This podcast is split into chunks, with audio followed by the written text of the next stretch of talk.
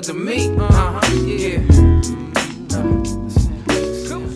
Live from the Twin Cities, we are the Daves you know. This is the Daves I know. You want me to be that type of dude, and I want to be who you like me to, but we both know I can't do nothing at all. Oh, yeah. You say there's no use in walking out, and I say there's just what I'm talking about. All right, and welcome back to episode 217 of the Daves I Know podcast. Lot more good stuff to talk about this week than last week, and we have a lot of stuff to talk about. So we're no special guests, unfortunately. We have reached out to a couple other people, and so we're hopefully we'll have trying to line up a couple for after the season's over, whether that's November 8th or if we are in the playoffs and it's a few weeks later. But yeah, I think we chatted with some, like, as I think we mentioned last week, we chatted with some folks at the Stars reunion, and a few people who seemed interested in wanting to be on the podcast again or for the first time. So let's just jump right in. If you want to get beer, patreon.com/Daves I know. I should probably write a new copy for that because I'm just getting tired of looking at the same copy. So let's just jump right in. I can tell you've been freeballing it. I have been dangling participles. All right, let's just. Let's jump in. Austin 0, Minnesota United FC 1. Minnesota went down to Texas and took 3 points again. So, and Matthew McConaughey probably had a good cry. Yeah, it was. If he, like when he read the headlines, maybe the next day. I'm sure he did. Yes. If he wasn't stoned. So no, he was definitely stoned. No matter what. Yes. What? What? Huh? So, dude, we'll just talk through a few points. I don't think we need to spend a ton of time on this game. This is generally a 3 points. This is that, like a you better fucking do it, or this is like, a win that felt like a draw, or even a loss in certain respects. But all right. So first main point, Will Trapp was out, so Hassani Dotson and Ozzy Alonso played in the midfield again. I don't know. I suspect he just stayed in Minnesota because wanted to be with his kid. Didn't want to travel down to Texas because nobody should go to Texas willingly. Right. Plus, he was in training earlier this week, so my guess is it had something to do with he didn't want to quarantine or whatever with a newborn, especially. It's you don't want to put your kids in line like that. So newborns can't get vaccinated, David. I don't know if you know this or not. I don't know if you know anything about newborns, but I don't. I don't know why they let me have one and two at that matter. So. All right, so that was the first point. You have to have a license for a gun. You have to have a license to drive. Right. You do not have to have a license to procreate. It's crazy out there. Yeah, so I thought the back line was pretty suspect in this game, most of the game. What were you suspecting? I was suspecting that they would be good, and they were not. And your suspicions were thwarted. Yes, they were thwarted and not confirmed for sure. So I had a hypothesis. It was proven false. So what would you have preferred to see? Them be good. And I mean, was it? I think part of it was that they had that Hassani was playing more of the six and Ozzy was playing more of the eight. And I thought the same. That should have been totally flipped. And I don't know why that was the case. They just didn't want Ozzy going back, I don't know. I just don't know. I don't understand. So David, sometimes Hassani was playing the six because Boxall was playing center back because our center backs were, I really like that our fullbacks, Gasper and Menier, who usually have the green light to go up on the attack, sometimes both up on the attack, which is really scary. But they've stayed more at home. And I actually like that. It was the center backs that kind of went gallivanting off into their own little dream worlds. And so sometimes Hassani Dotson, and I don't think Ozzy and Hassani both were center backs, but sometimes Hassani had to be the sixth because basically Boxall or Ozzy was filling in for Boxall or Tabasi. One of these days, you guys are going to explain to me with, we're going to use the drawing tool in Zoom, what the fuck these numbers mean. Six is a defensive midfielder. A 6, a 10. I just think about 10s. Miguel Ibarra and Reynoso are 10s. I don't know if that's true. I think Chase is usually a 7. Is that his play? Is that his winger place? I don't know, but I love these numbers, and one of these days that should be like Patreon content because I'm ready to have my mind blown. We can do that. It's there. It basically corresponds to where they where they lined up on the pitch. Yeah, so a base, only not a base. So but we can do that. We can do that. We need off-season content, Jess. So this is really great off-season content.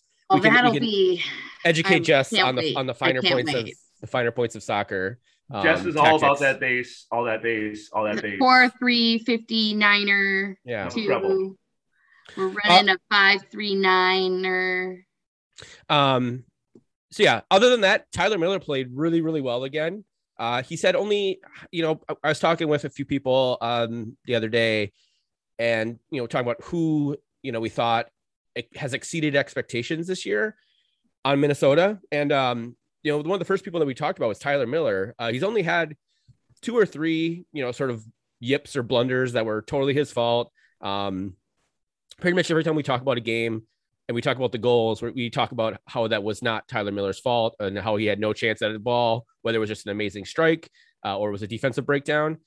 He has 11 clean sheets this year. He got one on Saturday, tied for most in MNUFC MLS history with Vito Manone. So he's got 5 more games to get at least one. And he's got 4 clean sheets in the last 6 games, I believe. The only problem is, there was a couple of clunkers in there. So I think he's going to get it. I have to retract a tweet at Tyler Miller. Okay. I remember, I think it was Real Salt Lake, our first home game of the season. I tweeted, well, Tyler Miller is certainly making me think goalkeeping is not at all like riding a bike. And good sir, I would like to redact that comment because clearly you have more than made up for it. Thank you for standing on your head. I am woman enough to admit when I spoke poorly. Even without a mustache too. So go figure. I didn't even have to mansplain it. Yeah. And so the one really good thing outside of, I think, Tyler Miller was the goal. Reynoso found a bunch of space, and when Austin and the defenders give Reynoso space, he's going to take it. He took a really great shot that keeper spilled. Dotson was on the rebound. He crossed it back across the goal to Fragapane, who was able to basically, tap it in for a goal. That was, I believe, in like the 16th or 17th minute. 16th. It was 16th minute. It was very nice. It was an awesome, awesome goal. And, it turned out to be all that Minnesota United needed to win the game. From what I was reading in the highlights, folks were saying that basically, had Reynoso or had Frank not scored that goal, and had Tyler Miller missed the one of his saves in the second half, it would have been exact opposite results for this game. Right. So I wish we would have beaten them into the dirt. That would have given me a little bit more hope that we were revived, rejuvenated, and, wanting like hell to make the playoffs. But yeah, it is what it is. Speaking of Fragapane, he had a weird game. Like I said, he scored that goal. He played, he had some really good offensive opportunities. And then he turned the ball over 3 or 4 times, especially in the first half, that was that literally directly led to Austin attacking opportunities. And again, but for Tyler Miller, playing out of his mind, the game, Austin might have been up 2-1 at halftime if Miller hadn't been there. And also, we give Miller a lot of credit. He made 8 saves, but Austin was shit at finishing. They were so fucking bad at finishing.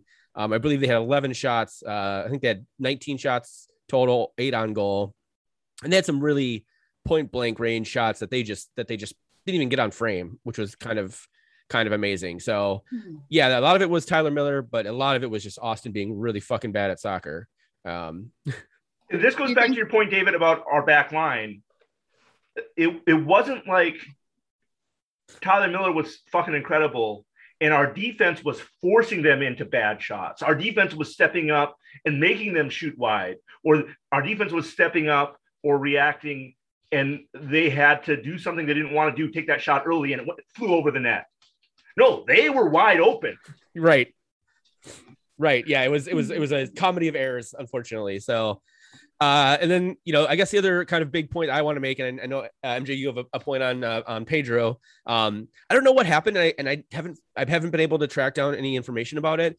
But in the stoppage time, Roman Metnier went fucking nuclear on one of the Austin FC players, and literally had to be held back by 3 or 4 Minnesota United players to keep him from fighting the guy or punching him or something. I have no idea what happened. No one has been able to tell. I haven't seen any stories. I've reached out to a couple people that I know who might have some information or might have asked a question afterwards, but I have not heard from anybody that they even talked about it afterwards. But it was crazy. He looked like he was about to fucking kill somebody. So, which if anybody out there listening has that, caught that snippet on a GIF or something, I would be interested to see it. I love those moments when I'm in person and can see them happening. Yeah, he. It was almost like it was like he was racially abused or something. But I don't want to I don't want to say anything like that because I'm not, I'm speculating right now, but man, it was crazy. So, and then before we finish up on the game, MJ, you want to talk about Pedro? Well, like I said, I don't know if this was a Heath design thing or if Boxall or Ozzy just told the fullbacks, hey, don't go up into the attack all the time. These guys can counterattack really well. They have really good, they get into really good spaces, making very incisive passes. Whatever the deal was, maybe it was Boxall, maybe it was Tyler Miller. Both fullbacks stayed at home a little bit more than normal. It was actually a relief. Now, as David pointed, our back line didn't play that well cohesively together or allowed a lot. But a lot of the things they allowed were like center top of the box. That's Ozzy and the center back's neighborhood. And like I said, often Ozzy was covering for one of the center backs. So a lot to be desired in the middle of our defense. But Chase actually played more like Pedro than Chase chasing around everywhere. He had one silly, stupid foul early on in the game. But in that first half, I counted, one really good clearance with his foot, one good clearance with his head, twice where he stayed kind of left, marking the threat left and not chasing the ball towards the middle. Just kind of knowing where his zone and where his man was a little bit more than I'm used to seeing him. Yeah, that's a good point. All right. Now the moment everybody's been waiting for, obviously. Let's get to our Freddie Adoos. MJ, why don't you go first? I'm picking Hassani Dotson.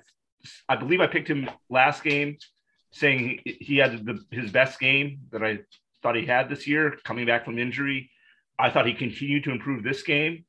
On both sides of the ball, again, often filling in that for that number 6 role because Ozzy was either too far forward or covering for one of our backs. So Sonny Dotson obviously gets that nice spin and assist. Yep. Really nice dribbling the ball into space, going out wide, spinning, nutmegging one of the defenders, threading between 2 other defenders. So yeah, Sonny gets my good Freddie Adu. Am I shitty? You want me to do my shitty too? That's how we've been doing it all fucking year, man. Yes. Even I don't know that. You expect me to remember something from last week to this week. I expect you to remember something that we've been doing it the same fucking way for 30 weeks, man. Well, sometimes it just takes that extra asking. All right. Okay. Who's your shitty Freddy idea? My shitty Freddy idea is both center backs. This kind of goes back to what David said earlier, but I thought Boxall looked like someone who had been traveling across an ocean for a lot of time and then spending some time in quarantine. I thought that's what he looked like. And I know Boxall can play better. I know whether it was on a full day's rest or healthy training, regular schedule, whatever, but he and DeBassi looked lost sometimes or lost his mark in threatening areas. So yeah, I thought they both played horrible. Fair point. Jess, do you have Freddy Adu's? I refuse to ado when I have not watched the full match. Fair enough. I have a true ado. Franco Fragapane, Frank Payne. Maybe he's Fragapane when he's good and he's Frank Payne when he's bad, or vice versa. I can't figure it out. Yeah. Maybe. You gotta figure out what that is. He's Frank Payne when he's good, and I'm not gonna be able to keep that straight. I'm just saying he's almond cream to me. Maybe it's Frank Payne when he's good and almond cream when he's bad, or I don't know. We can figure it out. Anyways, obviously he scored the goal. He had some really good attacks. Also was directly responsible for, like I said, three or four, even especially in the first half. I think he got a little bit better in the second half. He got a little more careful with the ball. But in the first half, he could have easily been the reason why Austin had scored a couple of times off of counters. So I'm going to give it a true adieu to Franco Fragapane. When we say Frank Payne, is that because he's causing Austin pain, or is it causing Minnesota pain? That's what we need to. So that's why that is Frank Payne. True Freddy. Maybe we should call this the Frank Payne Award next year. Okay, I have a couple of things. I don't know how much we want to discuss these, but John Marthaler. I'll let you know. Yeah. Okay. John Marthaler, who has been covering for that hack Jerry Zagoda on the Strib coverage of the Minnesota United, who's a good dude. He had a tweet right after. I think it was right after the game, or maybe it was the next day. The Loons have 20 points in 9 games against the 3 Texas teams, and 21 points in 20 games against the rest of the MLS. That's a pretty damning. This sounds like a fucking word problem. I'm waiting to solve for what? Nothing. Just that we played 9 games against the teams from Texas, and we've got 20 points. The Strib needs to court us, not throw our malfunctions in our face. Okay. This is actually Pioneer Press has Andy, okay? And I'm not interested in who the Strib has unless he's better than Andy. So you're not making any friends here, Strib poser. We're trying to get John on the podcast, Jess, and he's actually a really good guy. So John Marthaler is stand corrected. I'm just saying. Okay. It's not the pro golf poser that we dislike at the Strip. Right. Yeah, exactly. He's actually a good, unfortunately, he only is part-time. So, they can't afford to pay him apparently. Anyways. So I don't have time for that. Back to David's point, 20 points in 9 games against the 3 Texas teams, 21 points in 20 games against the rest of MLS. I feel like both of these numbers are too low. You know what? Actually, it's you are probably right, especially for the MLS ones, obviously. But Minnesota United is the best team against the Texas teams. I think they're averaging 2.22 points per game. If it was just games against Texas opponents, Minnesota United would be top of the league right now. Someone broke down and did a whole table breakdown of how many points. So yeah, we should mention that guy's handle on the pod. But yeah, I can't remember what it was. If you go to J Marthaler on Twitter, MARTHALER, you can find his tweet, and then this other tweet that we just mentioned is the first reply after that. So I don't know. I think that's, I'm not, don't even want to discuss anything other than I think that's pretty hilarious and kind of tracks with what we've seen against with Minnesota United this year. Well, it just goes to show you that these are my boys and they hear me on Texas. I'm just saying. That's right. Yeah. So in other words, we do like to mess with Texas and Loons Coast to Coast at Loons, the letter C, the number 2, the letter C. Right on. Thanks. Loons Coast to Coast. Thanks, MJ. Yep. The other thing that we kind of briefly touched on it last week. I'm not sure if we wanted to have more of a discussion about it, but Minnesota has, and this is based off of kind of an E Pluribus Lunum notebook thing from late last week. Minnesota's 0-2-1 when they're up a man. That's 2 points out of a possible 9.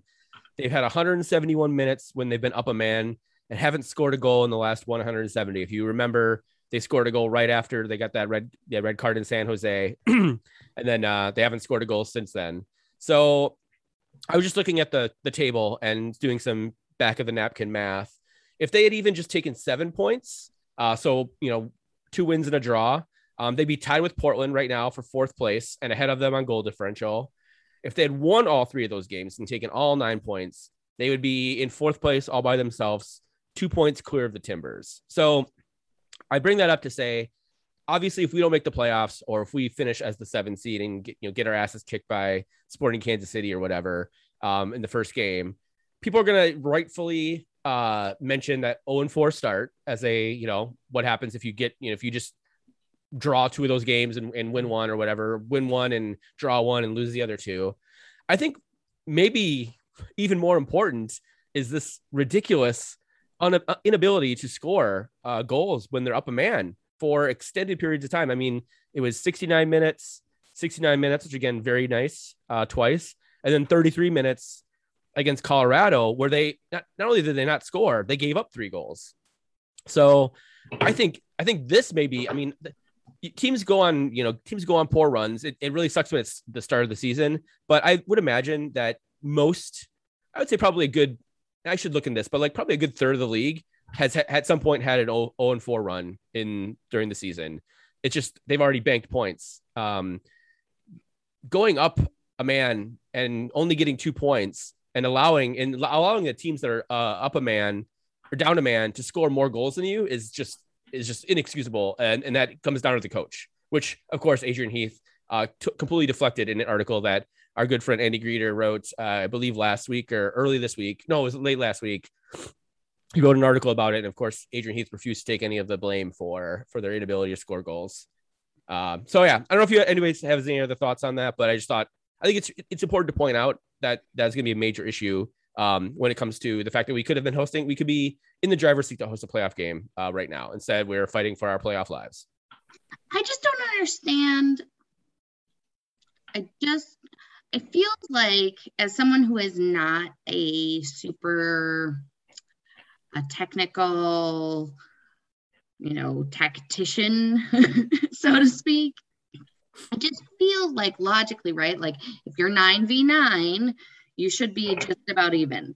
So if you go, if the other team is down a man, like it's how does it become more effort to get a goal? It's not the same amount of effort. The data points to it being requiring twice as much effort even as a goal we score when we are evenly matched on the field.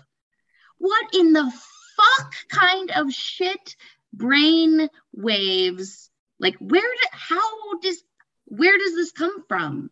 Like how are they defying the logic here? Well, I mean, that's like probably a 5-hour podcast. MJ, can you break it down fairly quickly? Normally, when a team goes up a player, they're able to make short passes with each other and create 2-on-1s or 3-on-1s or 3-on-2s that in order for the other team to get the ball back, they have to chase and press and expend a lot of energy while we, with being up man, can then let the ball do the work, right? And just pass the ball around. Yeah, that's the logic. And then as they get more tired and more desperate, mm-hmm. we get the ball in more dangerous positions and are able to use our extra person to score a goal. However, seeing that so little of Adrian Heath's tactics or the loons on the pitch, the way they elude their fullbacks and wings when they get in the corner and they don't want to cut for them, that we have not made – I should preface this.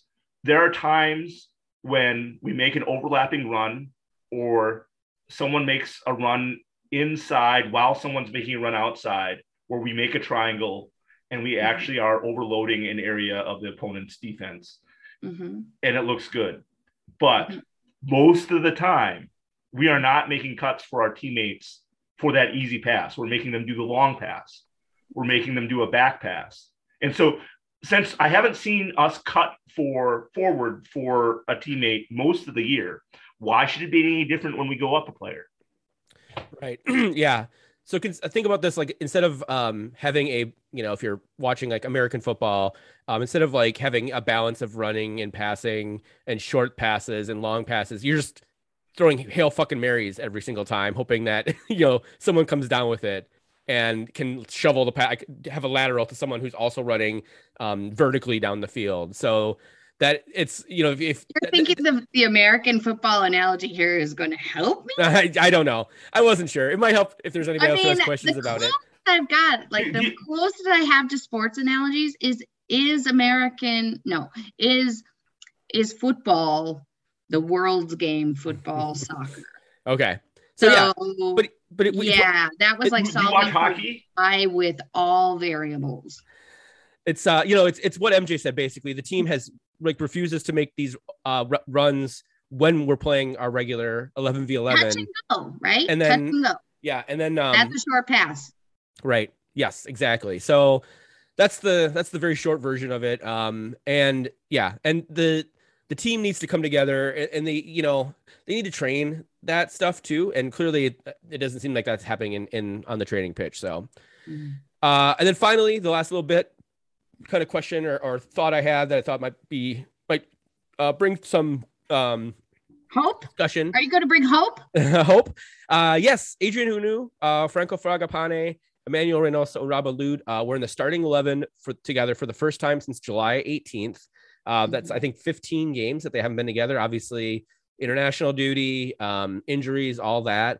So they've only played 140 minutes together. So that's less than 2 games. We saw last year, you know, the team was kind of hit and miss. And then all of a sudden, towards the end of the year, they really got going and they really got communicating well. So this might be a ray of hope. If all 4 of these guys can stay on the field together, they can develop that chemistry. And we can make the playoffs, right? We have to get in. I don't think Minnesota United is not. I don't think they're worried at this point now. I mean, they only have 3 road wins this year, so going on the road is not necessarily the greatest thing. But I also don't think they don't shirk off that road. So they don't like lose themselves on the road. Generally, they stay in games and they keep it close. So, I think this team, especially if all 4 of these guys are playing together, really believe that they can go on the road and win games. It would be helpful if they didn't have to, obviously, but I don't think they were concerned about going on the road. So that is a little bit of a ray of hope. If these guys can all keep playing together and gel like we did at the end of the season last year with Molino and Reynoso deciding to just destroy the league for a good 5 games. Yeah, that was nice. I remember that.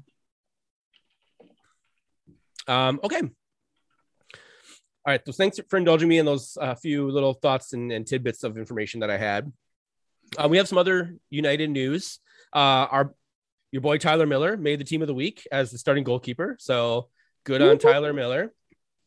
I believe that's the first time he has made the team of the week. I know St. Clair made it once or twice last year, but I don't think Tyler Miller's ever made it. Maybe he made it on the bench. Well, he was on the bench, I think, once this season. Okay. And then, what? Okay, but if that's true, that's a crying fucking shame because he's been amazing this season. Yeah, I mean, there's some pretty good goalkeepers in MLS. They better recognize. They did this week, so good for them. And then transfer rumors. We have been confirmed connected to a Honduran midfielder, Kervin Arriaga. He's a 6 foot. Confirmed connected. Please define your terms. Yeah, confirm that there's been a connection, that there's a link, that they're talking to one another. The teams are talking to one another. This is Andy Greeter was the one who pointed this out on Twitter, and then MLS.com picked it up. He's a 6'3", 23-year-old central midfielder for Cide Marathon and for the Honduran national team. He's actually played. He played on the Olympic qualifying team that back in March, and then I think he's been playing in the midfield for the Honduran national team during World Cup qualifying. So that is a confirmed report that there's interest there. And then there's rumors of another striker, and I don't know. I think it's a Brazilian striker. I don't know the name of the person. It's just it's been out in the ether of Loon's, Twitter and chats and things like that. So yeah. Another striker coming in, this time a Brazilian. So, we'll see how that goes. All right. Let's do our Loons. Sorry, go ahead, MJ. Kervin Arriaga is only 23 years old. I mentioned that. Yeah. And plays defensive midfielder. Yep. I did not mention the defensive part. I said more of a central midfielder. Well, so just to get point for Jess, defensive midfielder is also called number 6. Yes.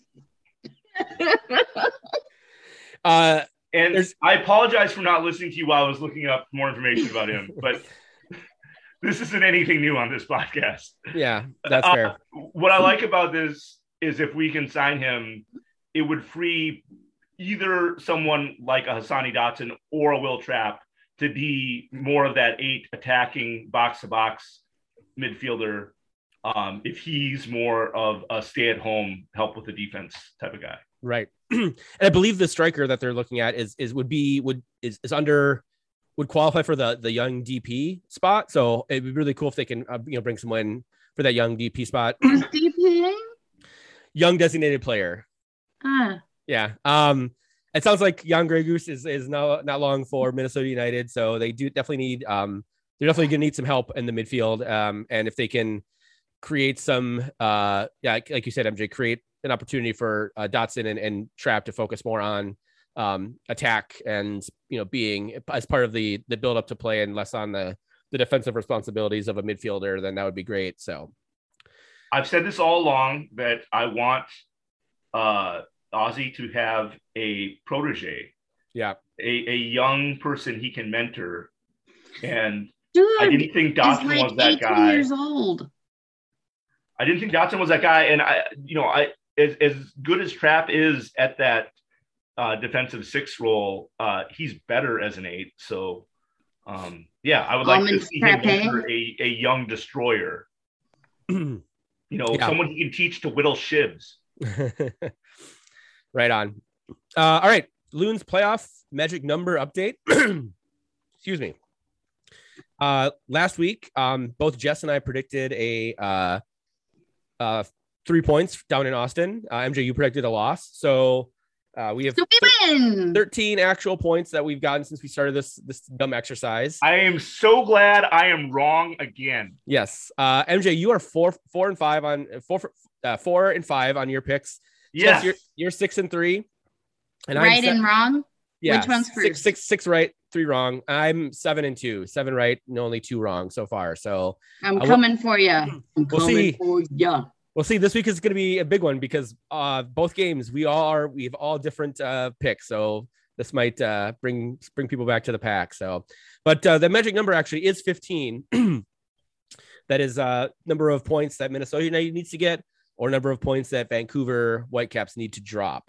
That is literally the most amount of points that you can get right now. So, and this is just to qualify, right? This is to qualify in 7th place. I didn't do anything for I didn't do it for the hosting a playoff spot or anything like that. We're only a point behind the two teams that are, the two teams ahead of us to get into that fifth spot, which where we would go to Portland. So it's really tight between 9 to 5 with how much advance warning would we have if we play off in Portland? Because maybe I want to call my little brother and like do a last minute long trip. Well, the season ends and then we have an international break. So there'll be about two weeks, 10 days. So I have like two. Okay. Yeah. So flight still might be rough. Yeah. Okay. So we're currently in seventh place with 41 points. That's 1.441 points per game.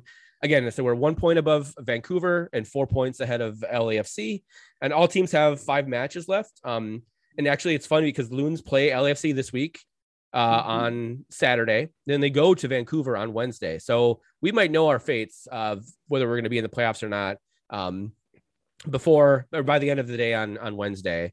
You don't like it when we know early. Yeah, I mean, we might not know our spot in the playoffs, but we might know if we beat both LAFC and Vancouver. That's those are 6-point matches basically, and could lock up our pretty much lock up our spot. We do go away to the Galaxy on the 7th, which is another team that is chasing right now, with a home match on Halloween against Sporting Kansas City on the 31st. In between. Vancouver and the Galaxy. So, ooh, spooky. One thing I wanted to point out. Sorry, that joke clearly didn't land. I'm just going to move on. So there's a huge midweek slate of games with Western Conference playoff implications. This was pointed out by @Junord on Twitter.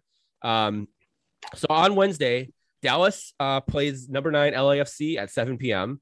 We obviously play Philadelphia. We are currently in 7th place. Houston plays the LA Galaxy, who are in 6th place right now. Houston hosts LA Galaxy.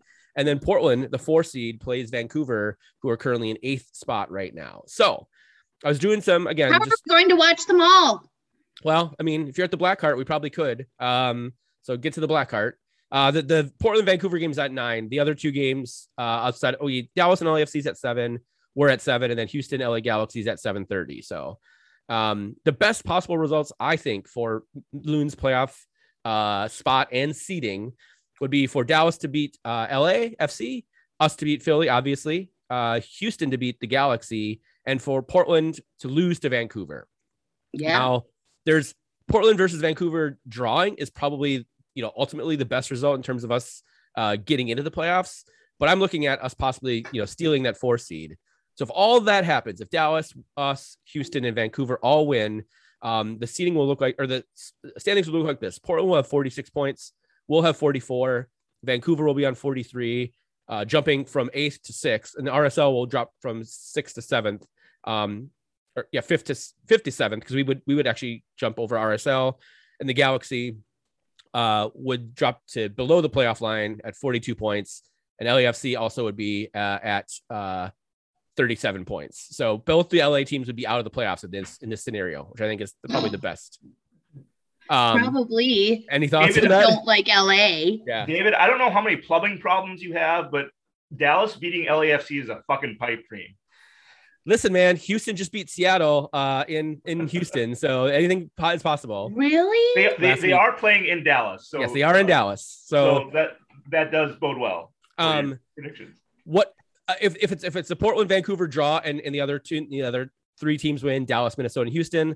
Portland would go up to 47 points. We would be at 44, RSL at 42, and the Galaxy at 42 in 6th and 7th. And Vancouver would still stay in 8th place with 41 points. So if you are a Minnesota United fan and you are cheering for Minnesota United to potentially host a playoff game and giving us the best opportunity to do it, you are cheering for Dallas, us, obviously, Houston, and Vancouver all on Wednesday, with the possibility, if you could, I would also be fine with cheering for a draw in that Portland-Vancouver game as well, because we're still in striking distance of Portland at that case. But it'd feel better if Vancouver just beat them. Yeah. We would actually have probably the goal differential on Portland at that point. So if we beat, Portland drops 3 more points and we pick up 3, we would be in the driver's seat there. So that is what you should be rooting for. Thanks to Junord for pulling all that information. Then I did all the the best possible results. You did nothing. I did something. So you did some math. I did math. Yeah. All right. All right. MJ, you have a game for us before we take a break. This is another edition of Once a Loon, Gis a Loon. And we'll say this as a hint. Once a loon, once an MLS loon. Okay. So we do not have to dig into 2013 to 2016 NASL loons here. That's the only, I mean, a lot of different loons would probably qualify. Right. It's just MLS though, right? Standard format. David, you're guessing first. Jess, you're guessing second. I will read a clue. You both guess. Okay. This doesn't have to. Oh, and then it gets sequentially easier. Right. Supposedly. Played 14 games this season, started 10. What? This season? Yes. Played 14 games this season, started 10.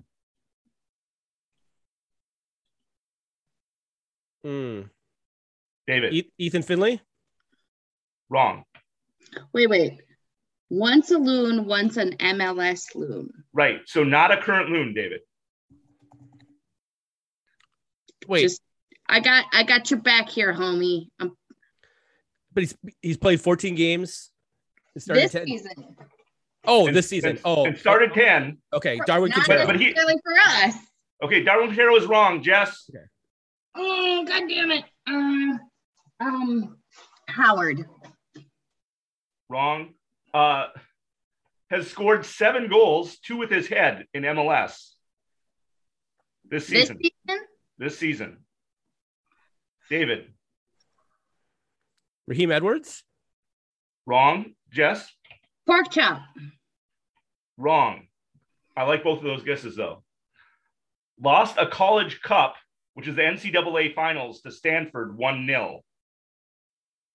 When? Not part of the clue. Yeah. David? I'm having trouble placing this in space and time. It's not Ismail Ajom, right? No, it's not. No. Jess. Once, so not current, but he was an MLS loon. Okay. How about, but he's not currently. How about Ibarra? Wrong. I don't know. This is not getting consecutively easier. Mm-hmm. Okay. These clues mean nothing. 2017 named Big Ten Freshman Team of the Year. Kevin Venangas. Not your turn, but that's wrong. Said it anyway. 2017 Big Ten Team of the Year. Mason Toy. There you go. Ding, ding, ding, ding, ding, ding. The rapist for 100. My next clue was almost played college basketball instead of college soccer. But anywho. What if I would have got it from that? Were you going to be like Hoosiers was after that. Indiana Hoosiers was after that. Okay. Traded Montreal for Tam and Gam was after that. Okay, then yeah, that would. Okay. I want to seal the deal, right? For sure. Montreal for Tam and Gam. And after that was Thierry Henry was his favorite player. Okay, I just is nodding in like in disgust, I think. All right, well, let's take a quick break. When we come back, we have a lot more soccer to talk about, especially a lot of women's soccer. So we'll be right back. Also, you won't. Me to be that type of dude, and I want to be who you like me to, but we both know I can't do nothing at all. Oh, yeah. All right, and we're back. A very long break that was very funny, and I apologize. I did not record any of it, but long story short, MJ has a beverage, so. All right. Well, we're going to start our second half of the podcast with a lot of women's soccer, and we'll start off with the Gopher soccer. Thursday night, Illinois came to town and got curb stomped by the U of M women's team. I should say the U of M soccer team to the tune of 5-0. I watched this game, but MJ actually has some notes. So MJ, take it away. Well, first, bearing the lead again, the Gopher Soccer Gala this week, the irksome Illinois ilk, and they play Illinois on Thursday and then Northwestern on Sunday. So both Illinois teams in the Big Ten. Kenna Bisman got a brace. There was one where she just ran at the goalkeeper, and the goalkeeper was really bad with her feet. And so it went off her. The goalkeeper tried to pass the ball out of the box, and it went off Bisman's legs and into the net. Well, it was her chest, though. I thought it wasn't. I thought it was. No, it was off of her chest, face area. Yeah, no, that was. And then there was another one that was like that. I think the other one, she stole the ball from a fullback, cut in, beat both center backs, and then beat the goalkeeper near post. Yeah. So that was a little bit more legitimate, a little more like the Kenna Bisman we're used to seeing. Mackenzie Langdock with just a banger. And let me say, when you convert a striker to a fullback, this is what can happen. They're not afraid to shoot from anywhere. Right. And this is a senior that we will sorely miss next year. Made captain for a reason, makes really good decisions, great vision, everything you want to see in a fullback, because they actually play well on both sides of the ball rather than just on one side of the ball. But yeah, she just nailed that. And if you watch any goal from that game, you should watch that one. Then Rylan Baker with just a chaotic, crowded mess in the box gets a piece of her body, something on it. She just is so good at causing chaos and being good close to goal. She gets a putback goal, and we're up 4-0 in the end of the first half. MJ, Rylan Baker goes by he, him. I apologize. Thank you. Yeah. Yep. And that was a chaotic goal. There's the goalie made two saves there. I think they hit a post once, and then when Rylan Baker just standing there, just fucking whacked away at it and put it right in the back of the net. So good in those situations. In the second half, they sub out Mackenzie Langdock because why not? The thunderous applause. Freshman right fullback Ainsley Connor comes in, and then she gets her first goal of her Gopher career. So Minnesota wins 5-0. I brought Jason Forty. Shout out to Jason Forty, his second Gopher game. And then Patreon of the pod, Eric Grady and his friend Dave, their first time at a Gopher soccer game. And they loved it. They all had fun. So, yeah. And shout out to Matt Pravatsky, who gave us some pregame beers, because since this was on Big Ten Network, he had no booth responsibilities. Oh, nice. Excellent. The Big Ten Network people were saying, I said, well, they don't know the names of the players and have seen all the games and know what they can do like you do. It's yeah, but they're Big Ten Network guys and they'll do fine. I was like, okay. They actually, so again, I watched this game on the Big Ten Network and they actually did a pretty good job cool. with everything. They were very smitten with the coach, Chastain, her Minnesota accent. They thought that was the most hilarious thing, cutest thing ever. Sure. Cute. So they were very excited about that. And they interviewed, why am I blanking on her first name? Erin? The coach, Erin Chastain. They definitely either interviewed, they took as much as they could. They interviewed her twice. They're very keen on the coming back to Minnesota story. So yeah, they got a lot of play. They're very complimentary of the Minnesota team. So that was great. Yeah, sure. You bet. And then Sunday afternoon, as you mentioned, Minnesota was away this time at Northwestern, and they eked out a 1-0 win.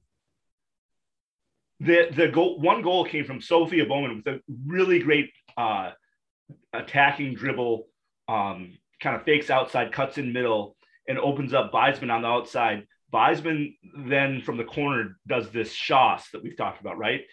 Kind of a shot, kind of a cross, and goalkeeper makes a save, but the rebound goes weak side.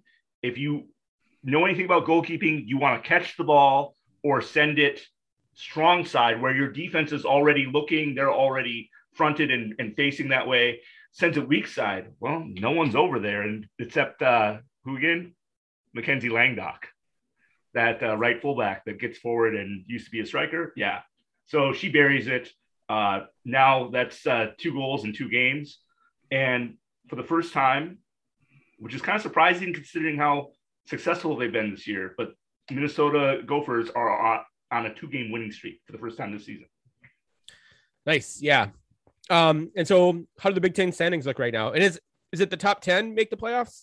The top 8. Top 8, okay. Make the Big Ten.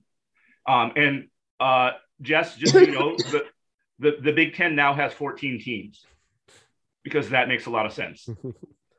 It's called football. Because math is hard. Yeah, math is hard. And why should – I agree wholeheartedly. So 8 out of the 14 teams make the Big Ten playoffs.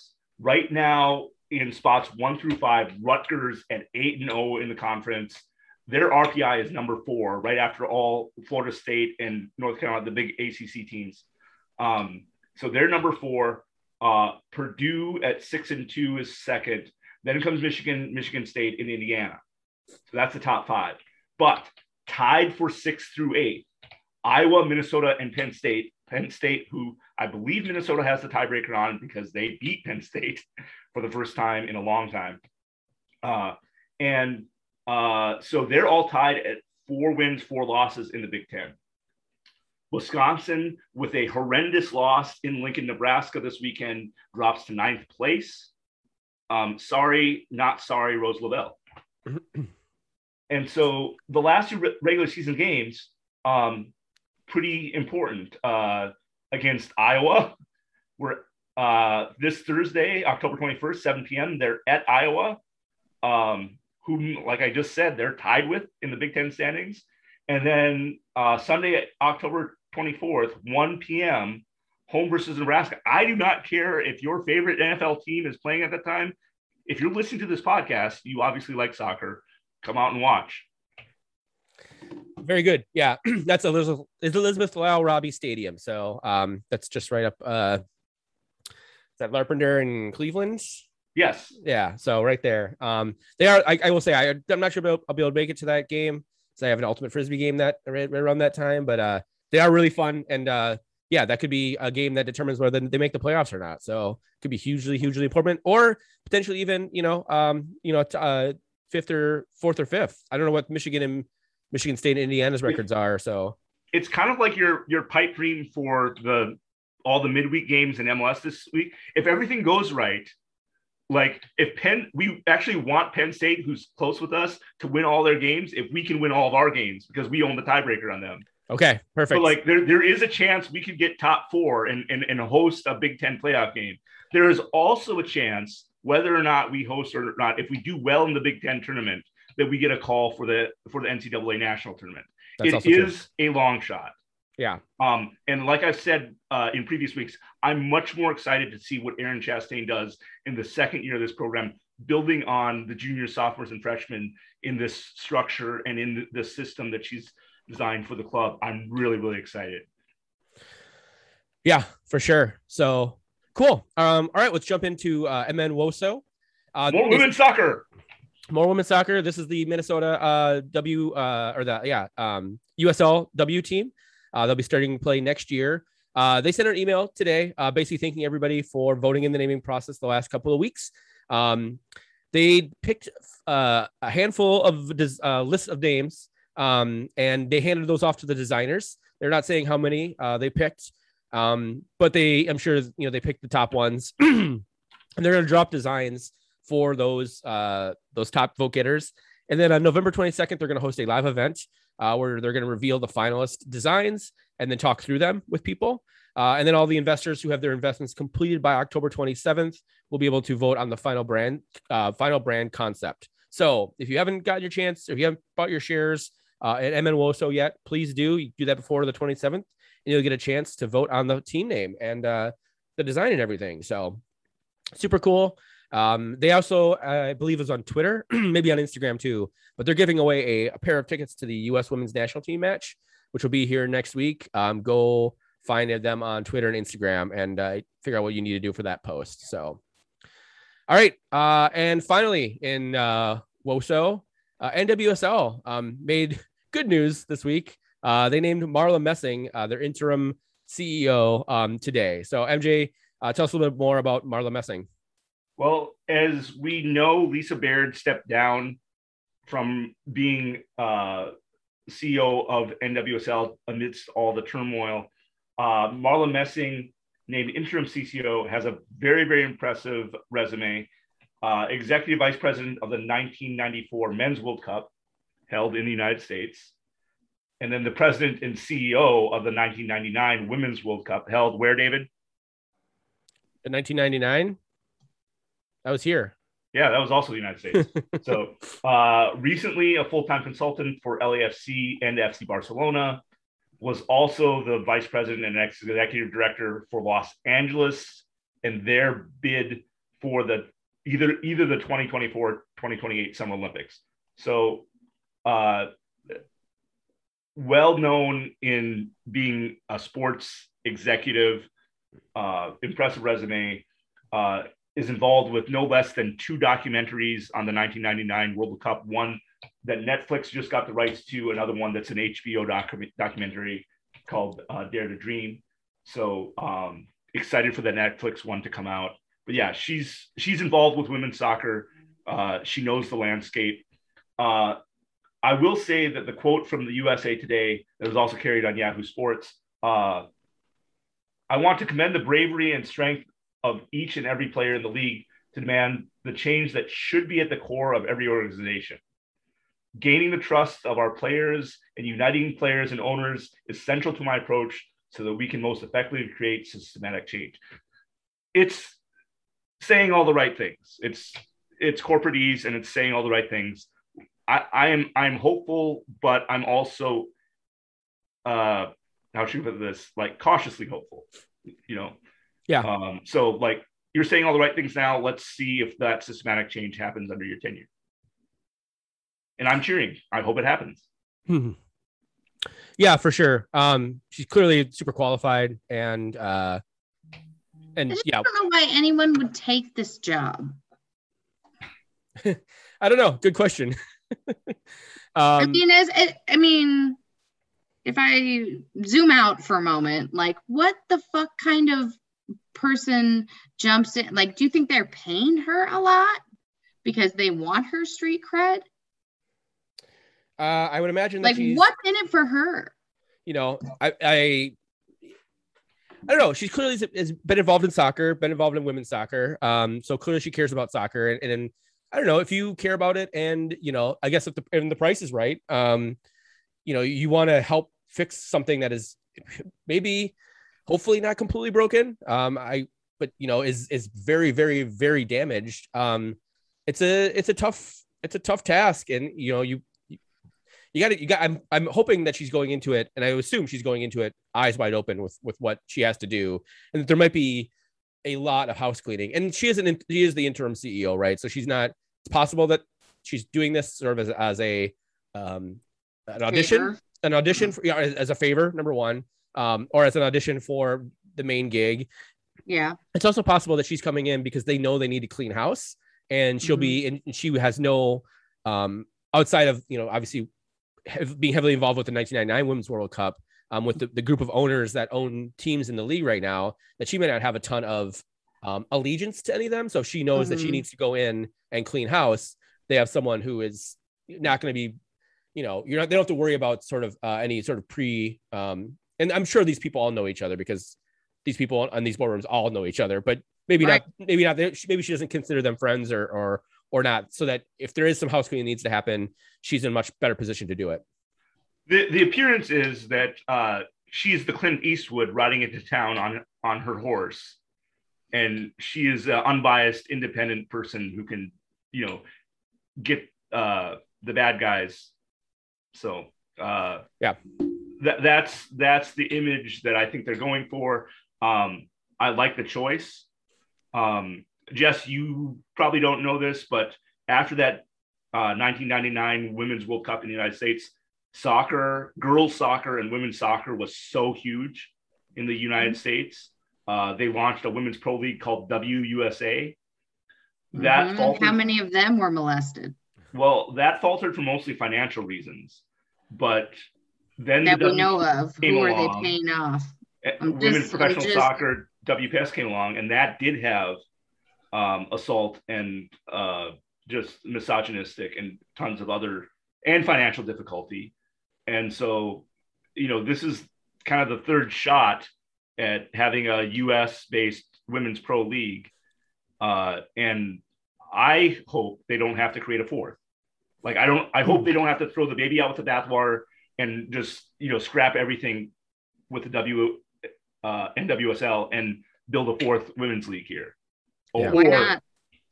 Or send everyone to play in Sweden, Finland, Germany, and England. If I were a player today, that's exactly what I'd be doing. And if I were not a player, if I were in management, I would be finding allies to do another league. Yeah. So we'll see. It's I think it's gonna be a long process. That's definitely a possibility too, Jess. That we just have to scrap this and start over. But cleaner. Yeah. All right. On a more lighter subject, how did Dave #DaveBets MLS do this weekend? How did you do this weekend? I tell you what, guys, I've been on a fucking heater the last 2 weeks. Yeah, you only bring up this. This is only a segment when you're on a heater. Yeah. We've noticed. We noticed. I know. I post the results every week on Twitter, whether I do good or bad. Yeah, but that only gets a segment during the pod if doing well. I'll just throw this out there that over the last 2 weeks, I'm up over $1,600, which means I'm in the black for the year. Right. This is betting on MLS, betting every single game. Or almost every single game, because there's been a few where I've totally forgot that there was like a 12 p.m. kickoff. $100 in the black, $535 this year, which is basically, if you can break even betting MLS, you're a goddamn genius as far as I'm concerned. Really? And I consider myself, yeah, this league is so fucking hard to bet and to like win at. Clearly, the not to make light of the Sporting Kansas City player that was suspended or stepped away from the league or the team because he was betting on MLS and was going to get his knees capped off by his bookie. So not to make too much light of it, but if you've been betting all of my picks all year, you would actually be up $535 right now. So there you go. Dude, how much would I have spent on anxiety medication though? I mean, depends on I enjoy a good sports gambling bet because there's lots of it's last 3 hours or 2 hours or whatever, especially in soccer, 2 hours gives me that's interest. Way longer than your hand of blackjack is going to last. It gives me a rooting interest in games I don't really care about for the most part. So anyways, don't bet, kids. It's a terrible, terrible idea, but if you are going to bet, follow me on Twitter because I'm pretty goddamn good at it. So speaking of betting, only the weeks that he's made it a segment, I post it every single goddamn week before the game start, and then my results. I want to hear you come on the pod and say I had a shitty week and I lost a lot of money. I believe I have said that before on the podcast. It's been a while. Yeah, maybe, but I don't know why. Well, speaking of betting, David, Tactical Smactical, let's bet this. Mm-hmm. Philadelphia Union on Wednesday. Minnesota is the favorite at +100. Phil is at +250 and a draw is at +250. I will say Philly haven't lost since September 3rd. In that time, they've had a win, a draw, two wins, and then a draw. They drew last week against Montreal, the aforementioned Montreal, with an opportunity. If they had won that game, they would have gone into a tie for second place with Nashville in the Eastern Conference. So they dropped points there late. They dropped points late actually too. So there, the problem is that Philly may rotate in this game because they play Nashville at home next weekend. Again, they trail by 2 points for second place. So we'll talk about some players. We'll talk about the coach, but you might not see some of these players because there might be a little bit of a rotation for this match. Are we hoping for rotation? I think we are. I think we're hoping that Philly comes in and really just wants to get a draw. Nashville, I believe they have an easy game. They're at home on Wednesday as well. So they're 2 points on ahead of Philadelphia. And they will be playing. Sorry, I'm pulling up my spreadsheet right now. Mm-hmm. They're at home against Columbus, who has not been great, but actually has been pretty good as of late. They're making a run to try and get back into the playoff picture. So I think Philly's going to come in here with doing a little bit of rotation and hope that they can get a draw. The problem is that this Philadelphia team is really, really young, and they play a lot of their young kids pretty regularly. MJ, did you want to talk a little bit about Jim Curtin? You know, he in his playing days played for the Chicago Fire, and they were a lot better back then. He also spent some time playing for that wonderful team that we know as Chivas USA. He was named an assistant coach at Philadelphia Union and got the head coach job based off of his success as an assistant. And he's done really, really well with the club. I don't remember who at 55-1 proposed like coaching swaps. If we could swap Adrian Heath for Jim Curtin, I would take that in a heartbeat. So he actually likes to play possession. He actually encourages players to cut forward for each other and create those short passes that I would like to see us do more of. Yeah. And they have the players to do it with starting with Kasper Prilzabelko up top, big forward, scores a lot of their goals.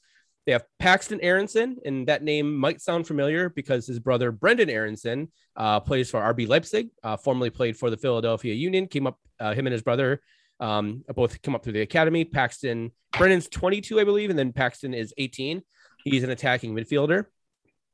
Alejandro Bedoya, another name that might sound familiar if you are a U.S. men's national team fan, hasn't been in the national team picture for a while, but he just does pretty much all the work for Philadelphia. Their lone DP midfielder, Jairo Montero. Mention him just because he is the lone DP, but he often starts in that midfield with Bedoya. And I'll point out Leon Flach, who is a defensive midfielder. He's only 20. He's a former FC St. Pauli player. He didn't play much for the first team at FC St. Pauli. He played for their U17, U19 teams. He's gotten caps for both the U.S. And German youth national teams. But yeah, he's a defensive midfielder who's only 20 years old. And Poison Brown. He's actually getting some people are starting to talk about maybe having him come in because we don't have we have Kellen Acosta and Tyler Adams. And if Tyler Adams goes down, people are, we need another defensive midfielder in the U.S. national team. So people are starting to talk up Leon Flach for that. And then the other two, they're big boys. They're big center backs, Jack Elliott and Jacob Glesnes. One of the things that Philadelphia does really well is they defend really well, and they defend set pieces really well, which is good because they play very, very narrow. And so they allow a lot of wing play, which I'm not sure will bode well with Minnesota and Adrian Heath's decision to keep, Romain Metnair and Chase Gasper home last week. Unless that was maybe a tactical decision with Austin. So MJ. Jakob Glesnes is fucking incredible and might get goal of the year this year. If I'm remembering correctly, he had a scorcher from long distance. I don't remember that, but. And then finally, I'll mention, you can't talk about Philly and not mention Andre Blake. Now, he didn't play last week. He plays for Jamaica, the Jamaican national team. Arguably, sometimes every year, Andre Blake is one of the better goalkeepers in MLS, if not the best goalkeeper in MLS. He pulled up injured in one of their qualifiers and was stopped taking goal kicks towards the end of the qualifying window, and then he was held out for the Montreal game. last weekend. So I haven't heard, I was looking around for news on whether he was going to be on the injury report. Have not heard anything yet. So it's very likely we might see Matt Freeze, who is their goalkeeper. He's played the last couple of games when Andre Blake was on international duty. And then again, last weekend when Andre Blake was hurt. He's a young academy goalkeeper. So which 23 means, years old. Yeah. 23 years old, which means Minnesota United should be just taking shots at the kid. So, so Philly, like I said, they like to play narrow. What we want to do, and which actually I think bodes well for Minnesota if they can actually do it, is pass into the space of the six, play centrally, sort of 2v1. So we want to attack Leon Flach and create sort of those triangles that MJ was talking about earlier. Jeez, for crying out loud. And then spray it out for crosses, which means again, Mightonier needs to get his ass down the right hand side. And, we need to get our players onto crosses. You're actually encouraging Minnesota United to cross the ball more? A little bit, yeah. Against this team? Okay. Yeah, Philly is good in the air. I mean, considering the fact that we can't do anything. I mean, unless they're willing to actually commit to the game plan of short passes and connecting those triangles and doing the work on, making the ball do the work. The big thing, I think, specifically for Minnesota in this game, especially since I think Philly is going to rotate a little bit. I'm guessing with a big game midweek or at the weekend, we're not going to see Andre Blake, even if he is healthy. I could definitely see them rotating a bunch of their academy kids in. They do have a really good academy. They do. It's probably one of the better ones at this point. It's them and FC Dallas. So it wouldn't surprise me if they rotate in a few kids. Is what Minnesota needs to do is avoid unnecessary fouls and free kicks in dangerous areas, because Glesnes and Jack Elliott are fucking giants who can head balls. And so really Minnesota needs to avoid doing that. And I think if they do all that, I think Minnesota can win this game and pretty easily. It's something like 2-0 or 3-1. That is my prediction. MJ. Yes. What do you got for prediction or anything else to add on how we should play them? I predicted we would lose this game initially, way back in the magic number predictions. I won't behold you to that if you think we can win it now, but we'll keep your prediction in the prediction thing. But yeah, if you want to change your prediction, go ahead. No, even if they rotate their squad and they play the young kids, I like the Philadelphia Union in this game, and I don't have $100 to bet, but that. That plus 250 for Philadelphia looks really juicy to me. Yeah. And that might be the dumb play because we're at home and, it's a midweek game. But here's the thing. Going back to – give me a moment to pull up the calendar. The Colorado game that we lost, this will be the third game of 5 where we have 5 games – in 18 days, 5 games in 18 days. This is the third game of 5. And we know Heath doesn't know how to rotate a squad. Jim Curtin knows how to rotate a squad. And so that's my reasoning. I hope I'm wrong. I hope we're at home. We have home field advantage and our more experienced players just take it to them. I would love to see us score 2 to 3 goals or more and get a very, very comfortable win against Philadelphia. But I'm predicting a loss. Speaking of home field advantage, air quotes, bunny ears. We spoke on the pod about last week and the week before about the lack of a negative test or vaccine mandate, right? And we talked about lack of capos on the stands, and we talked about, the perceived lack of atmosphere with Andy. And so before I predict, I feel like I have to get, what is the heartbeat of that issue at the moment? Clearly, or maybe not so clearly, I mean, I haven't heard anything about any further conversation on the matter. Yeah, there's still no mandate. So there still will not be capos, and there will still, there'll be a lot of people who will not be going to the game. So I think the atmosphere that you, if you were at the game on last week, will be even worse because it's a midweek game. Those games are always more, sparsely attended. And so I think especially doubly so without having capos to lead things. I think, the atmosphere could be, could be a heck of a lot worse than it was even on last Sunday. So. All right.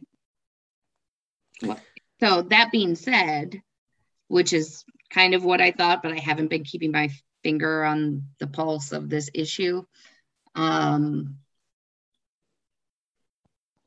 You know, I wouldn't be surprised if they bring out the young kids and we get our asses handed to us. All right.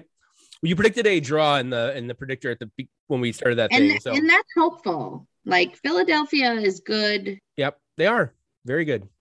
So, you know, it'd be weird if this is the game that, that Inchie decides to rotate and brings up like, Patrick, brings out some fucking genius. That brings back Patrick Weah to start up top, and Juan Agudelo, and runs a 4-3-3 with like Weah, Agudelo, and Nico Hansen.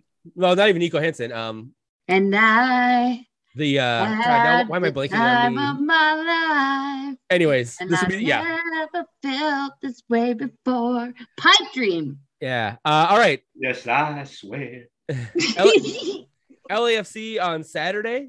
This is a very big game. Obviously, there's no line yet because there's a bunch of games on Wednesday. But they drew the Galaxy last week and then beat San Jose on the weekend. They are away to FC Dallas on Wednesday, as I mentioned earlier in the podcast. So they have a game, 2 games away this week. FC Dallas on Wednesday and then us on Saturday. Their last 5, they've 3 losses, a draw, and a win. Again, the win is the most recent thing where they beat San Jose. This isn't your dad's LAFC, which is a funny joke because they've been in the league for 3 years. Bob Brett. So this isn't Chivas? This is, isn't your dad's Chivas? Maybe it is your dad's Chivas because they don't have half the players that you probably remember being on LAFC. If you think of a guy who was on LAFC, he's probably not on LAFC anymore. Like earlier this season? Yeah. They had a mass exodus. No, well, they sent a couple guys. They sent Diego Rossi out on loan. Before the season started. Diego Rossi is doing well for Fenerbahce right now. Fenerbahce, yeah. Bob Bradley is still the coach, which is always I bet he's much better than Adrian Heath. Hey, so stay tuned next week for my bald off between him and Gio Salvarese. There you go. A bald off. Who Carlos better? Carlos Vela, I believe, is still out and will be out for this game. Although there's a distinct possibility he might be in the lineup, but I sincerely doubt it. In his place, I don't like him. You don't like Carlos Vela? I don't think so. Yeah, he's really good. He's really good at soccer. So yeah, probably not. That's probably my problem. In his place, Chiho Arango, who's been just absolutely lights out since he came to the league. I believe he has. What do you mean lights out? Like he's passed out? No, like he's just been really fucking good. Oh, he's been lights out, like so cool. He got to wear shades. Yeah. When they say, MJ, you have a light out in the attic, that's not what we're talking about here. Yeah. Arango had a brace and an assist last weekend, so he was contributed to all 3 goals that LAFC scored. He is, I think he's got 8 goals and like 3 assists already on the season, and he only came in like August. So he's only played about 8 or 9 games. And it's just been absolutely crazy with Carlos Vela out. Got to mention Latif Blessing, who has been around for LAFC for a long time and likes to screw with the Loons. And then we have Loons legend, Raheem Edwards got the start last week. He'll be back. The last time these two did he leave us? Yeah. The last time these 2 teams played, he was very, very jazzed up to play against Adrian Heath. So I think he felt slighted by Adrian Heath letting him go. I'll mention Brian Rodriguez, who's a young DP. He is really good And then how many times have we said DP this episode? I feel like it's I've never noticed how often this is a term that we use. Yeah. It's not a term that I use that often. So well, don't Urban Dictionary. Your former co-host once said, David, whatever you do, don't go to the internet and Google DP. Yes, please don't. Yeah. Unless you really want to. I know better than that. Yeah. And then MJ, Kim Moon Hwan. What do you tell us about this South Korean player? Like he knows all the South Koreans? He does. 26 years old, comes in from Busan Epoch, which is the least of the three Hyundai-sponsored teams in South Korea. They picked this guy up. Amazing right fullback, can also play defensive mid. For a right back, 15 games, 1 goal, fits into that Bob Bradley style kind of passing possession type of game. So like a lot of the Korean national players that grew up with Dutch coaches or Korean coaches that were apprentices of Dutch coaches. So like he's used to playing that pass and move type of style. That fits into Bob Bradley's system really well. And just a shout out to my friends that don't listen to this podcast, but that are on this really cool supporters group called the TSG for LAFC. It is the Tigers supporters group. One of the nicknames for the Korean men's national team is the Tigers of Asia. And I'm not going to translate that into Korean, but so they created the Tiger supporters group. They're all fucking Koreans. This is a Korean supporters group of LAFC. It's awesome. I would like to someday have, a Korean supporters group where we go to Mirror Korea, just north of Allianz, and then march from Mirror Korea down to Allianz. I would love to have that big of a Korean supporters group in Minnesota. But I don't know if you noticed this. We have never brought an East Asian player onto Minnesota United. And Minnesota United's engagement with the East Asian immigrant community, or the East Asian adoptee community for that matter, has been really, really sucky. So, well, to be fair, their engagement with any ethnic group that's not white people who are anti-vaxxers has been really, really poor. So anyway, come on, he's the hype.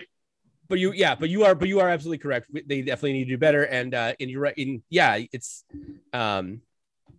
is really good. So that's why I deferred to you. And yes, MJ does know most of the Korean players in MLS. I'm so that's why shit because I can and I like it. Okay, so I mean, I don't know if you change up your game plan too much against LAFC. I don't think you need to be concerned or worried about this LAFC team. I think you can play your general game plan, the formation that Heath likes to run out. Again, it'll be the second game in a week, so we'll see what kind of rotation he does on Wednesday, if he does any rotation, and then what kind of lineup he runs out, if he's able to run out the same top four. I mean, it all really just depends on who's injured. Yeah, to your point, MJ, this would be the Philly game is actually probably a great opportunity to put out Nico Hansen, to put out some players. Yes. Finley, start Ethan Finlay for Lude, Nico Hansen for Fragapane. You could bring in Lude, and I know we just talked about we want them to get some cohesion together. The problem is there's only 3 weeks left in the season, and we have 5 games left to play. So there's not a ton of time for them to get the cohesion. So we'll see what happens. I mean, and to be fair, a lot of these guys have been injured. Fragapane and Reynoso have been injured, so they don't have as much time. They still have a lot of more tread on their tires. And we do have Finlay, and again, Lude hasn't, he's been hurt as well, and he's been on international duty and not starting every game. But we'll see. Rest Ozzy, start Dotson and Gray. I think Ozzy. I think or Dotson and Trapp, I guess, would be the other one, because Trapp has been out for the last 2 games. But yeah, I don't think Young Gray should see in the field, honestly, man. So I don't know why, but I don't think he's seeing the field. So Give him a shot. Give him a shot against Philadelphia. I think he must have seen taking naked pictures of Adrian Heath's wife or something, because he's definitely in the doghouse. So yeah, well, to me, that's that's blackmail for him getting a starting spot back. But you know, whatever. Okay, so originally I predicted this as a Minnesota United loss. I'm going to keep that for the predictions, but I think actually that this is a 4-point week for Minnesota, and that this is a draw. Wow. I originally picked this as a win. I'm going to stick with that. We play better on the weekends than we do midweek. And even though a full strength Philadelphia team to me would be less impressive than a full strength LAFC team, I don't think it's going to be a full strength either team. So we'll see what happens. It'll be tough. Both of these next two games are against tough opponents. We need wins, but I actually like them better against LAFC for a win. So I say they win, let's say 2-1. All right. Jess? Okay. So it appears that I had predicted a draw against Philly and a draw against LAFC. And I stuck with my draw against Philly. That still feels good. But in terms of LAFC, now I'm feeling more of a win. I convinced you, huh? I mean, I don't know. I wasn't listening. Join the bandwagon. But I feel like looking that's what I'm going with. Cool. I mean, let the record show I predicted a LAFC draw, but I am feeling rather forgiving and optimistic. I don't know why. This will certainly teach me my lesson. Sure. Cool. All right. Very quickly, U.S. men's national team World Cup qualifying, USA 2, Costa Rica 1. Dest with an absolute banger. And did you guys see that he scored that goal with his weak foot, his left foot, and with his laces untied? No. Yeah. Laces out. I did see that he scored it with his left foot. Yeah, he cut inside, he had a ton of space, much like Reynoso, cut inside, put it on his left foot, which is his weak foot. His laces, and I didn't notice it right away. Then I read Grant Wall's story about it. So then I went back and watched the replay, and you can definitely see the laces like flopping up and down as he's like running, and then as he kicks the ball, just absolutely hit the shit out of it. Socially irresponsible, if you ask me. Safety first. What the fuck? Very much so. And then in the second half, I forgot to mention Costa Rica scored in the first minute of this game. The tifo wasn't even down in Columbus, and Costa Rica put one in the back of the net off of a. I'll say Serginho Dest was probably at fault for that goal too, because he kept the player onside. And Zach Steffen had a pretty poor read on it.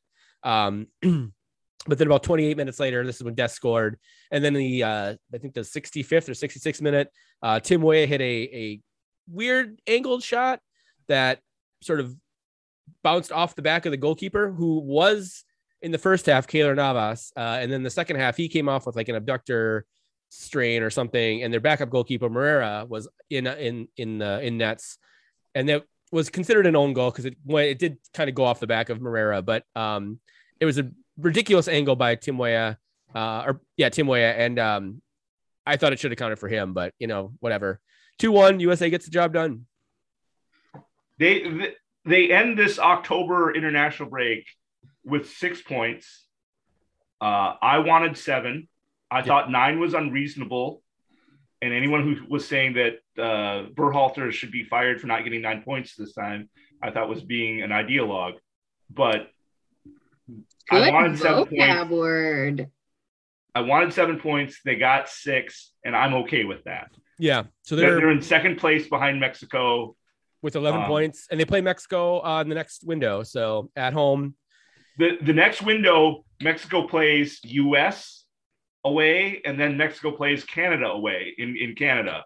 Right. Those are going to be tough fucking games. Yep. So come on, USA. Come on, Canada. Yeah, take Mexico down a notch. Canada already played Mexico to a draw down in the Azteca in the September window. So, yeah. You know what else Canada did? They played fucking U.S. to a draw in the United States. They did. Fuck them. England was handed a 2-game stadium ban after all the shit that went down at the Euro 2020 final at Wembley. One of those games was suspended for 2 years. They were also fined $116,000. The ban will be served at the next Nations League match, which is in 2022, because that is the UEFA sanctioned matches. So it won't be a ban that served at World Cup qualifying, because that is FIFA sanctioned matches, which is weird. And then I know we cut it last time, but the Korean national team, MJ. Just briefly, last time I went on a rant because they drew Iraq at home, and that should never happen. But since then, win against Lebanon, a win against Syria 2-1 in where they possessed most of the ball and played the Korean Dutch style that I love. And then they were up 1-0 in Tehran, in Iran, and had a chance to leapfrog Iran in the standings. It ended up being a 1-1 draw, but I'll take that 1-1 draw away in Iran. So they're in second place in their group, and would qualify at this point. So I'm super ecstatic because they're not underachieving and down in the basement anymore. Would qualify for the World Cup, or would qualify for the next round? No, it would qualify for the World Cup.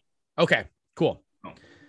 Well, the top two teams from each group of 6, I believe it is, go to the World Cup, and then the third place teams play for that fifth spot. Oh, okay. So it's just, and then that fifth spot has to play against New Zealand or Peru or whoever. So CONCACAF or whatever. So, yeah. Okay. So, yeah, cool. Well, I'm happy for you. I'm happy for our friend Will Karazi, who is Iranian. And but getting both Iran and South Korea to the World Cup would be good. So yeah. No, I think they'll be 1-2. I hope Korea's 1 and Iran's 2, but no shame if Iran wins the group. Right on. Okay. Well, that brings us to the end of the podcast. Please rate and review us wherever you get the podcast, davesiknow.com. Again, if you want to get on the Patreon, patreon.com/thedavesiknow. You can. Zeller's never sending another email about beer. Don't forget. At TDIKMN on Twitter if you want to reach us. If you want to reach me specifically, at Texas Zeller if you want my gambling advice, at Texas Zeller. MJ is at MJ Matsui, and Jessica is always at Jessica 14408392. All right. Thanks everybody for listening. We've been the Daves you know. This is the Daves I know. We have got to try and work it out, because we both know we can't do nothing at all. Oh, yeah. We do our thing, son. Long as you do yours, land here become free, cunt. Yeah. We do our thing, son. Through the act, we attract two, hope to reach one. We do our thing. Do it. We do our thing, son. Some will paint a piece, some will spray with a machine gun. It's mad work to be done. We do our thing, son. We can't do nothing at all. Y'all know we can't do nothing at all. Nah, yo, I can't do nothing at all. Y'all know we can't do nothing at all. Check it out, though. GT. He don't do nothing at all. G.O. My God, King.